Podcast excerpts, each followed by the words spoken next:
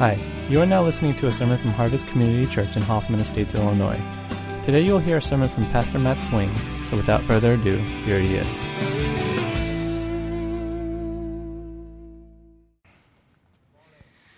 So, um, as, uh, as I was getting ready to preach this uh, a few weeks ago, Pastor Dave said, So, you know, your farewell sermon's coming up, and you can preach on anything. You can pick any topic, anything you want to leave the church with, whatever it is, you can preach about it. And I was like, oh, that's so hard. Just I have to narrow it down to one thing, and just and it can be anything, and it kind of opens up all these doors. And uh, when I sit down to do a sermon, my mind already does that. It kind of goes and kind of tries to pull like different points from all these different areas of life. And I was like, I got to narrow this down to just one thing. What is one thing uh, that I would like to leave and say as my final word. and, uh, you know, your last word, uh, I mean, your last word tends to carry a lot of weight. Um, uh, and in fact, we, we have a lot of famous last words. We follow, uh, I like reading up quotes on people's famous last words. I was reading this one by uh, Pancho Villa, and he said, his famous last words were, Don't let it end like this. Tell them I said something. and, uh, he wasn't ready. He wasn't prepared. He didn't have any last words ready. He was just like, ah, it's coming. It's too late. So uh, that, I, I, was like, I, I, really don't want my last words to end like that, where it's like, ah, I don't know what I'm going to say. I, I, just say something. Um, so I spent a lot of time really prayerfully going through this and thinking about if, if I can leave one thing with you, harvest, uh, what would that be? Um, and I also hope that this last word is a reflection of our time with you and, and of what we have seen at the church, and not just something special that I say today that has no context with the rest of our life or the rest of how, how you guys have been living life uh, in recent years. You know, I was thinking about final instructions and final words. Um, you know, parents, uh, when they drop their kids off somewhere, I don't know about you, but when I drop my kids off, I always like to give final instructions. And I found that when I give final instructions, my children tend to act better and they tend to do better in whatever setting they're in. So, right before we drop our kids off at someone's house, we say, hey, hey, hey, stop. Everyone, come around. Listen, we want you to be good listeners and do what your, your whoever the person is in charge, listen to them, do what they say. And they're like, oh, okay, Dad. They have a charge, they have a, they have a mission during the time they're there. We, we, so we leave them with the important things, and then we always say, I love you, and give them hugs and kisses. Because we want our last words to be the, the, the, most important, the most heartfelt. If they remember one thing, it's that last thing we say, right? And, and I remember uh, when, I, when my parents dropped me off at college my freshman year, uh, they were, uh, I was the oldest of five, and so when they, they, they helped me lug all my stuff up the stairs and drop my stuff in the, college, in the dorm room, and I had a lot of stuff. Uh, my, my best friend and I, we had this we, we bought all this sound equipment so we could DJ, and we had this huge mirror ball and a black light. We had like the best dorm room ever. Um, but anyways, we were packing all this stuff, and we had this like 12 by 12 foot room packed full of lighting gear and sound gear and all this and sound equipment. And, and uh, my parents were helping me pack all this stuff in, and then they brought in the last thing, and I could tell like they were starting to get to that point where they're like, "Man, we just got to get out of here before we cry." And my dad like stopped, and he looked at me and he said, "Hey, one last thing. I just want you to remember, you know, studying comes first. And then he left. And I mean, we gave hugs and I love you and everything, and he left. And you know what was weird was my entire college career, anything I was doing, that echoed in my mind. That study comes first. There are times I'd be walking across the campus and I'd see a great game of ultimate frisbee going on. I was like, oh, it's a beautiful day. I want to go out and play with some frisbee. And I was like, oh, I got that paper to write. So I was like, well, I'll write the paper. If I have time, I'll go do some frisbee. And you know, that kind of was a, a guiding thing for, for me for the rest of my uh, college life. This, it, so I was, I was thinking about this in, in light of the church as, uh, as we're heading out. Like, what, what would I like to say as last words, as final words? Hopefully, not last words in the sense of Pancho Villa, but last words as, as far as a, as a staff member here on, at the church. And I, was, I thought a lot about Paul. You know, one of the things Paul would do when he wrote letters to all the churches that he had been involved with over his time, anytime he wrote them a letter, anytime he visited them, he always ended his letters with a benediction. Benediction simply means good word. Um, and uh, typically, this tradition has been, has been adopted by Protestant evangelical churches and Catholic churches. At the end of Christian services, uh, one typical thing that happens is at the very last thing, after, after, every, after all the tithes been done, after all the worship's done, after the, the very last thing, the pastor or the priest stands in the front and says the benediction, and he blesses everyone as they go out. It's a go with God, adios. It's a farewell. Do a, do a good job where you're going. And it's a sending you out with, with God. It's, it's this idea that wherever you're going, uh, it's this final instruction to keep walking in the, in the way that you are. The thing is, Paul did not create this. It was not Paul's idea. Paul stole it from Judaism, and it, it wasn't the Hebrews' idea. The Hebrews didn't make this up as something that they, they thought was a great, great thing to do. This came from the very mouth of God. So if you have your Bibles, turn with me to Numbers chapter 6, uh, verse 22. So the Israelites, um, they had just fled Egypt. They're out. Uh, God is, re- is establishing them as their own society. And he established the priesthood, the Levites, the, uh, all the one tribe. There are 12 tribes. There was one tribe. Their entire life was devoted to be priests of God. And as he was establishing them, he gave them a commission. And he said to Moses, Tell Aaron and his sons this is how you are to bless the Israelites. Say to them, The Lord bless you and keep you. The Lord make his face shine upon you and be gracious to you. The Lord turn his face toward you and give you peace.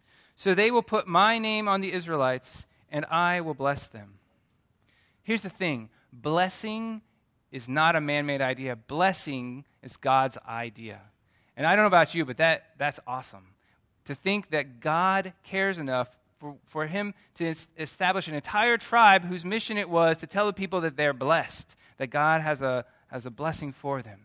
Now, this word blessing gets tossed around all the time. Hey, can you say the blessing? Hey, you feel blessed. Hey, I'll have a blessed day. Like, it's been used so much. Sometimes we do this to words where we overuse them and they get watered down and they lose some of the significance they have.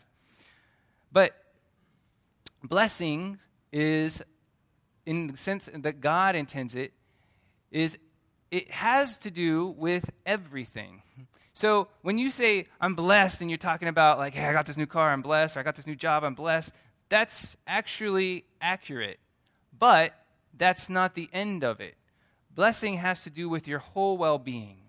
So while it may include things like land and property and, and things like that, it also includes health, includes spiritual well being, includes relationships that are healthy and whole the, the idea of blessing is all encompassing, it's not just financial. And I think sometimes we get caught up in just certain aspects of it, but it, it, should encompass all everything. The idea that God has when He says you're blessed is that means, man, everything that, that you touch will be whole and right in, in the way it should be. The other thing is, this is the Lord's job. The, the, the, uh, while the priests were to announce it, the priests didn't do it. The priests were to announce, The Lord bless you and keep you. And it's always good for us to remember that our blessings come from God. So when we sit down and we uh, pray for our, our meals. You know, if there was a season where I was like with our family, I was like, I don't know if I want to pray for meals. Like, I feel like we just got into this ritual. We sit down, God bless us first food, amen, and we eat. And we're like, oh, and we, we just are not, we're just not paying attention to what we're doing. We're saying these words, they're empty, there isn't that meaning behind them. And so I kind of took some pause and I stepped back and I was like, why are we doing this? And when you step back and you think about it, and you say, everything I have comes from God's blessing the least I can do when I sit down to this meal is thank God for what He's done to prepare it for us. I can thank God for the way He's provided a job. I can thank God for the way He's provided our health. This is just a symbol. This time of prayer before our meal is just a symbol of all the ways that God's blessed us. Just, this is just a small portion of how God's blessed us. If we can't remember God in that, how can we remember Him in the larger things? And then this is one thing I think is amazing. When Adam and Eve sinned, and that relationship with God was ruptured and they were divided and cast out. They were cursed. The land will, will not produce. You'll, you'll experience pain. People are going to have enmity between one another. There's going, to be a, there's going to be a break between you and God. All these things are curses. When God's giving a blessing to his people, He's saying, You know, all those curses that happen as a result of the fall? That is not my idea. I want to see you blessed. I want to see you have a right relationship with me. I want to see you have a right relationship with those around you. I want to reverse that curse in your life. And I am actively working to do that. Will you accept that? So, this idea of blessing is that, we, that, that God wants to totally destroy the curse that tries to take hold of our lives. That is not God's intended design for us, that is not what He has in store for us. Jesus went around doing some miracles in his time. One of them, one of the awesome ones he did, he did it twice, but he, had this huge group of people out in the middle of the wilderness, and uh, he fed them. He, he brought a couple loaves and a couple fish, and he broke it up into pieces. And as he broke it, it kept getting bigger and bigger and bigger and bigger. And he said, "Here, pass it out. Here, pass it out. Here, pass it out." And it kept getting bigger and bigger. And they just passed it out, and it fed the entire group of people that were sitting there. And then the next day, all these people started really following him. They're like, wow, this guy's amazing. He does some really cool stuff. We want to get, get in on this. And Jesus looked into their hearts and he noticed that their motives weren't great. And he said, he said to these people that were following him, Most assuredly, I say to you, you seek me not because you saw the signs, but because you ate the loaves and were filled. Do not labor for the food which perishes but for the food which endures to, to everlasting life, which the Son of Man will give to you because God the Father has set his seal on him. I say this only as a warning. We do not follow God because we are seeking blessings. That is not the that is not the seek. If we are just seeking to fill our bellies, if we're just seeking to fill our coffers, if we're just seeking to uh, get a bigger house or better things, or that is not the that should not be ever our motive for following God that is, blessing is an outpouring of God's spirit and generosity to us, but that shouldn't be what motivates us. And, and Jesus echoes that multiple times in his ministry. We need to seek the kingdom and his righteousness, and all the other things will be added. The Lord bless you and keep you. The Lord make his face shine upon you. The Lord make his face shine upon you. I, there was one translation I read, and, and, and I, I, believe in the ancient text, it, literally means that the Lord smiles on you. The Lord smiles on you. I was wondering, have you ever experienced a time in your life where you felt the Lord smiling on you? Um, I, I, had a very similar experience to what Bobby was talking about this morning. When I was, I don't know how old I was. I was just learning guitar, and uh, I hadn't yet played in front of anybody or anything like that. But I was playing in my room, and I had this worship song, "Lord, I lift Your name on high." And uh, I was playing it, and it was the first time in my life I ever led worship because something happened where I was no longer playing chords and I was no longer just singing a song. Something clicked, and I was like, "Whoa!" And I felt this great, just this this joy. I felt as if God was smiling on me. I felt this pleasure. I felt this brightness. I felt this warmth that I can only describe as a, just a, an amazing experience that I felt blessed to be to be able to have. But it was nothing I did. It was just God. I felt like it was God smiling on, on me. I've felt that at other times, and sometimes it surprises me when that happens. Um, my, my first year here at Harvest, we uh, participated in a Feed My Starving Children event. And it was a, for, uh, you go and you pack, you pack rice and, and different things, and you put it all in this dried sealed pack, and you, you seal it, and you throw a bunch of them in a box, and then you throw a bunch of boxes on a pallet, and then they ship the pallet to different places in the world where people are starving and there are missionaries working with them.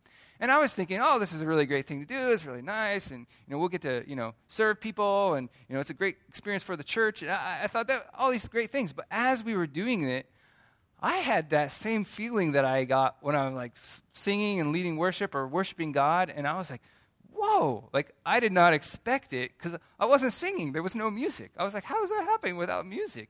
But I think it was that same experience of God's smiling on, on what he saw as something worshipful, something being done in his name that glorified him. In Exodus 34, verse 29 to 32, Moses uh, was spending some time uh, going and meeting with God and during those times, that's, this is where God gave him the commandments. But listen to this passage with me. When Moses came down from Mount Sinai with the two tablets of the testimony in his hands, that's the Ten Commandments, He was not aware that his face was radiant because he had spoken with the Lord. When Aaron and all the Israelites saw Moses, his face was radiant, they were afraid to come near him. But Moses called to him. So Aaron and all the leaders of the community came back to him, and he spoke to them. Afterward, all the Israelites came near him, and, get, and he gave them all the commands the Lord had given him on Mount Sinai. When you're in the presence of God, you can't help but reflect his glory. Now, the interesting thing with the Israelites here is Moses came down and he was like kind of shiny. And they were like, oh, that's scary. And they made him cover his face. They didn't want to see it because they, they didn't, I don't know what they thought, but they were afraid. I don't know if they thought he was radioactive or something, but uh, they were afraid of him. And so they made him cover his face. But later, in 2 Corinthians, Paul tells us this. He says, But whenever anyone turns to the Lord, the veil is taken away. Now the Lord is the Spirit, and where the Spirit of the Lord is, there is freedom. And we who are un- with unveiled faces all reflect the Lord's glory, are being transformed into his likeness with ever increasing glory, which comes from the Lord who is the Spirit. So Paul says, We have the same opportunity as Moses had. At that time, only certain people could go up and have that face to face action with God. But now, we, as, as followers of Christ, the veil has been torn away. No longer do we have to hide God's glory. No longer do we have to cover our faces because, wow, we might, we might show too much of God's reflection to others. Paul says, tear it off. Take the veil away. Reflect the glory of God. Let it shine through you. Let it, re- let it be seen to all who know you. Did you know smiles are contagious. I'll try right now. Uh, so, uh, like newborn babies, um, my wife works in uh, childbirth education, and one of the things that totally amazed me is that newborn babies they look at their mom's faces when they're hold, being held, and the, the expression that the mom does, the baby tries to mimic it. And I was like, what? That's cool. So I, when I see newborns, I try to play around with it, see what I can make their faces do, because they try to copy you. They don't, they just see a face and they say, oh, the face does that. Oh, okay, I'll do that. And they do what your face does. And it's really cool. Um, smiles as well are contagious. Uh, I, have been experimenting this week as I've been thinking about it. Like somebody walks in and I'm like, I wonder if my first, my first facial, whatever I do to them. I wonder how they'll respond. So, like, I saw Dan the other day. He came in. I was like, "Hey, man!" And he's like, "Hey, what's going on?" So, like, I just kind of caught him off guard. He didn't know what was going on, but I was testing him, seeing if he would smile. And sometimes, if somebody walks in, and you're like, "Hey, what's going on?" They kind of match your. They'll they'll match your countenance, whatever you, your facial expression is. Try it sometime. It's kind of fun. Don't you can't do it with people here now. They're aware, but you have to do it with people that don't know it's coming. Our, our facial expressions uh, I believe are, are built into us through, by God. Um, I read a book recently called Blink, and there's a guy in this book, he, he does this amazing thing where he will watch a speech, and based on someone's facial patterns, he can tell like if they're telling the truth or if they're lying. He can tell, he can, he can kind of read their face because there are certain expressions that we make that we can't help it that we make them. And as we make them, they reveal parts of our, ourselves to others. And I believe that that is something that God hardwired into us so that we would, uh, we would reflect the emotions as we feel them. But I think it even goes deeper. I think it's so that we can reflect the, the facial, I think that we reflect the glory in the face of God to others. So, this week, as I've been thinking about this idea of God smiling on his people, I was thinking back over times when I think just from my personal experiences, things that I've seen or witnessed in Harvest where I think God is smiling on Harvest community. Times where I've seen Harvest be agents of God's blessing to others. Um, one of the times was uh, I got a call from a family, and they said, Hey, Pastor Matt, we have a car we we want to get rid of it's in great shape. It's kind of older, but we're just replacing it. And we know we could we know we could donate it and you know or we could sell it and get some cash for it, but we just feel like we feel compelled that we should give it to someone who's in need. I was like, oh, awesome. So I started making some calls and um, I called the local resource center and there was a family there and she said, this family, um, they're new to, to the United States. They're, um, they are desperately need a vehicle. And so um, through the, the resource center, we could, I connected the family with the, who had the car with the family who needed the car and just, I was just an agent just somebody who was there just to watch and observe the transaction. I didn't do anything on either end other than connect these two people. And I had this great, amazing privilege to be there. This family, when they, when they accepted in, uh, when they got the car, they brought us into their home. Uh, they offered us tea. Um, and they, they, they sat with us. They brought out the best that they had of, of food, and they were like, We want to share, we want to be generous with you. And I was just like, Wow, this is amazing. This is, and, and you know, just to see God at work in this family's life, it was a, it was a true honor and blessing to be able to witness that. I've seen families in our church choose to go to locations that maybe uh, are beneath their means move into locations where um, it may not be the coolest or the best place for them and their family to live, but they move there on purpose so that they could reach into the community where they live. And that has been amazing to see that somebody would sacrifice comfort and uh, certain certain parts of life that you, that you think, well, you know, I need to have a really nice place to live. I really need to have this. And they say, you know what? For the sake of the gospel and for the sake of serving others, I want to go into a place that's beneath, beneath what I could afford, beneath what I could take, and, and, and do that in order to serve. I think when God sees that kind of sacrificial living, he smiles on that. I have seen countless times where community groups have stood up to care for one another. When babies are born and food is brought, when, when there are funerals and families come together and take care of one another, I think in each one of these little interactions, God looks at that and smiles and says, This is how it should be. Recently, uh, the board, um, we were having a meeting, and in the meeting, in casual conversation, uh, somebody mentioned this guy that they knew a long time ago and um, how he had helped the church uh, in its beginning, in its early years. And then uh, one of the other guys was like, "Oh yeah, I knew him too." And then before we knew it, the whole board, I didn't know this guy, but the board started talking and telling stories about this guy who had a significant impact on the church. And then out of that conversation, somebody said, and I can't remember who it was, but somebody said, you know what? We need to follow up with him you know, I feel like he was such an inspirational part of the, the beginning of our church and so helpful to us. We should try to do something to bless him and his family. Let's find out where he is. Let's find out what he's up to. Let's find a way to bless him. We, the board members that were there at that meeting didn't know at that time, but the man that they were, they were looking up was Robert Getty. Once they researched Robert Getty, found out he was suffering from a terrible illness, having lots of financial difficulties, and there was a lot of things going on in his life that were very just horrible.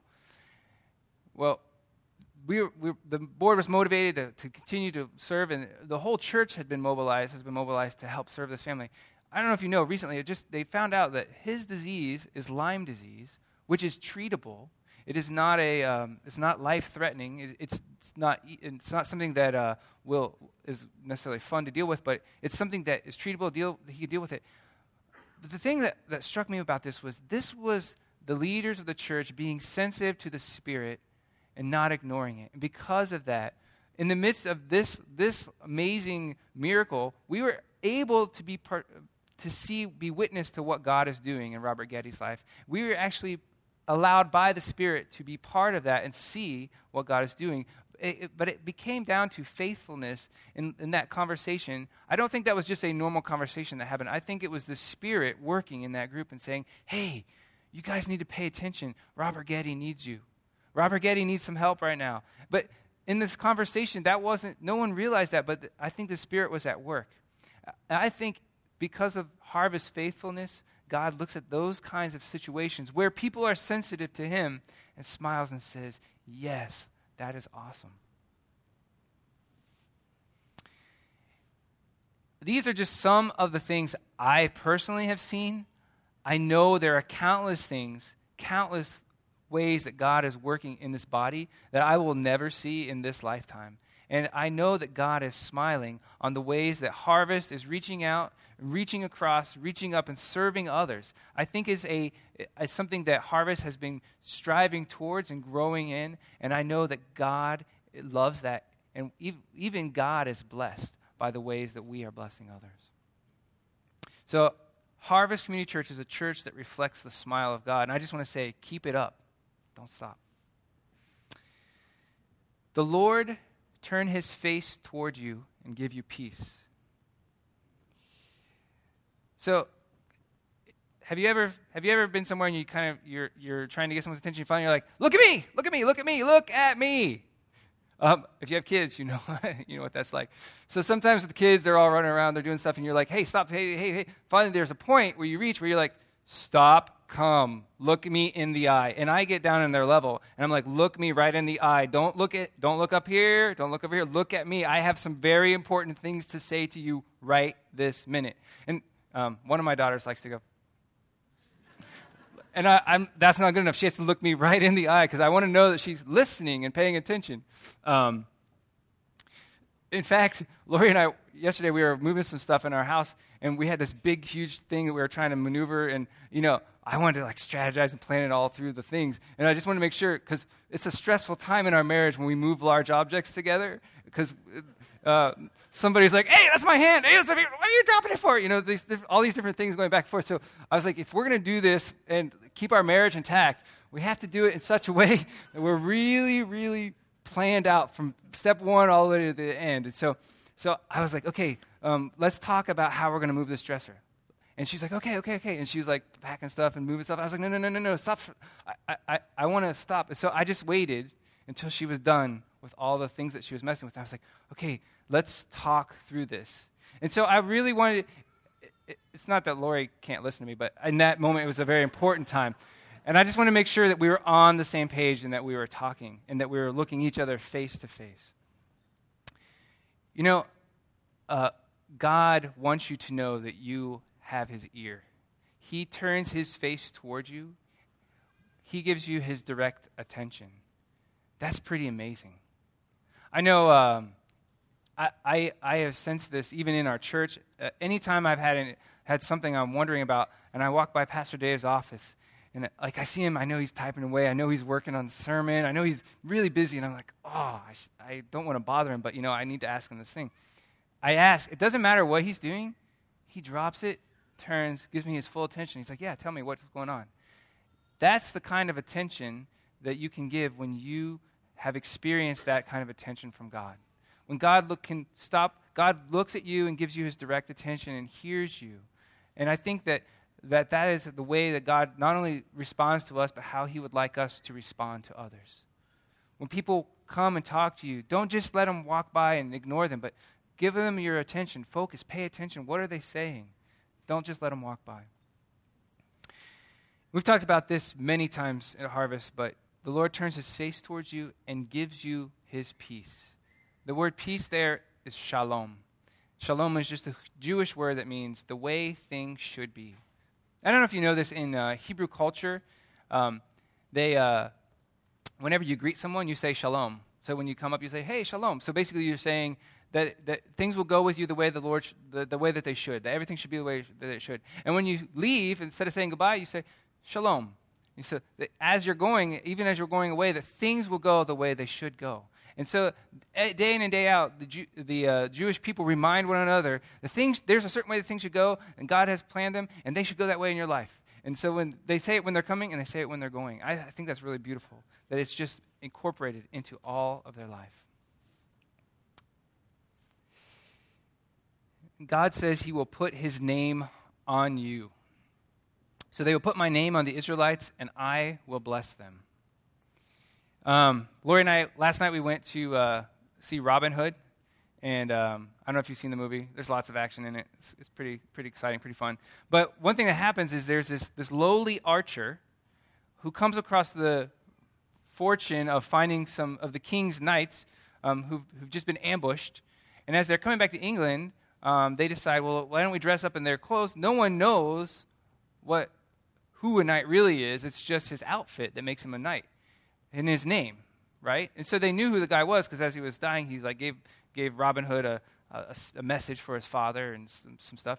So Robin was like, you know, we'll just take his name and go back. And I was like, wow, that's crazy. That in that time they didn't have like IDs, like they couldn't go when you got to the palace guard. They didn't say, you know, we're going to do a thumbprint and an eye scan and pull out your ID and you know we'll scan it. They didn't have anything like that. The only way, the only thing they could tell is they, they look at how you're dressed and so if he had knight's clothes on, Well, that's a, that's a really good indication that he's a knight. And then the, the other thing is, who are you? What is your name?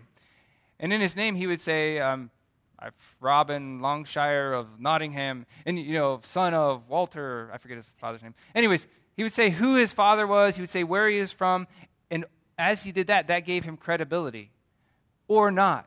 Because somebody would go, wait, Nottingham? I know people in Nottingham.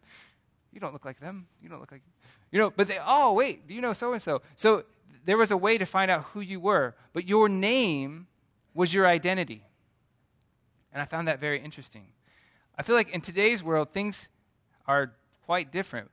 But imagine and how powerful it is to have a name. What is that name? I think today we see it in our uh, whether you have a passport or not. Like your, do you are you able to be? Do you have the name of U.S. citizen or European citizen or Korean citizen? Like what?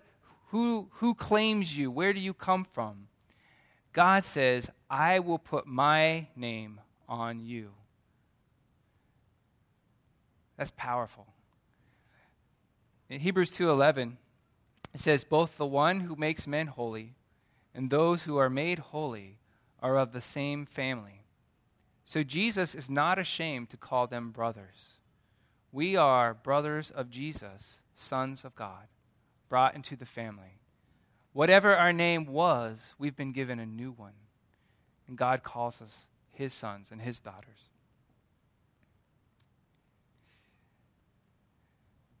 God wants to see the curse re- re- reversed in the lives of his people. God cares deeply about your well being. God smiles on his children. God is gracious to his children. God turns his face towards you, and God listens to his children. And God works towards shalom, the way that things should be in the lives of his children. God puts his very own name on you. You are his family. My favorite thing about benedictions is that it has very little to do about life inside this building on Sunday mornings. And it has everything to do with how you live your life during the week. Benedictions are the last call and the last charge to remind you to keep living your life for God during the week and not forget your first love. Ministry isn't something we do, it's a way of life. And uh, it has been a joy and a pleasure to serve here at Harvest. And I, Lori and I really wish you the best. And we, this is our prayer for you. In all that you do, no matter whether you stay in this area or whether you move to the farthest corners of the world, we pray God's blessings on you and all that you put your hands to. In Jesus' name.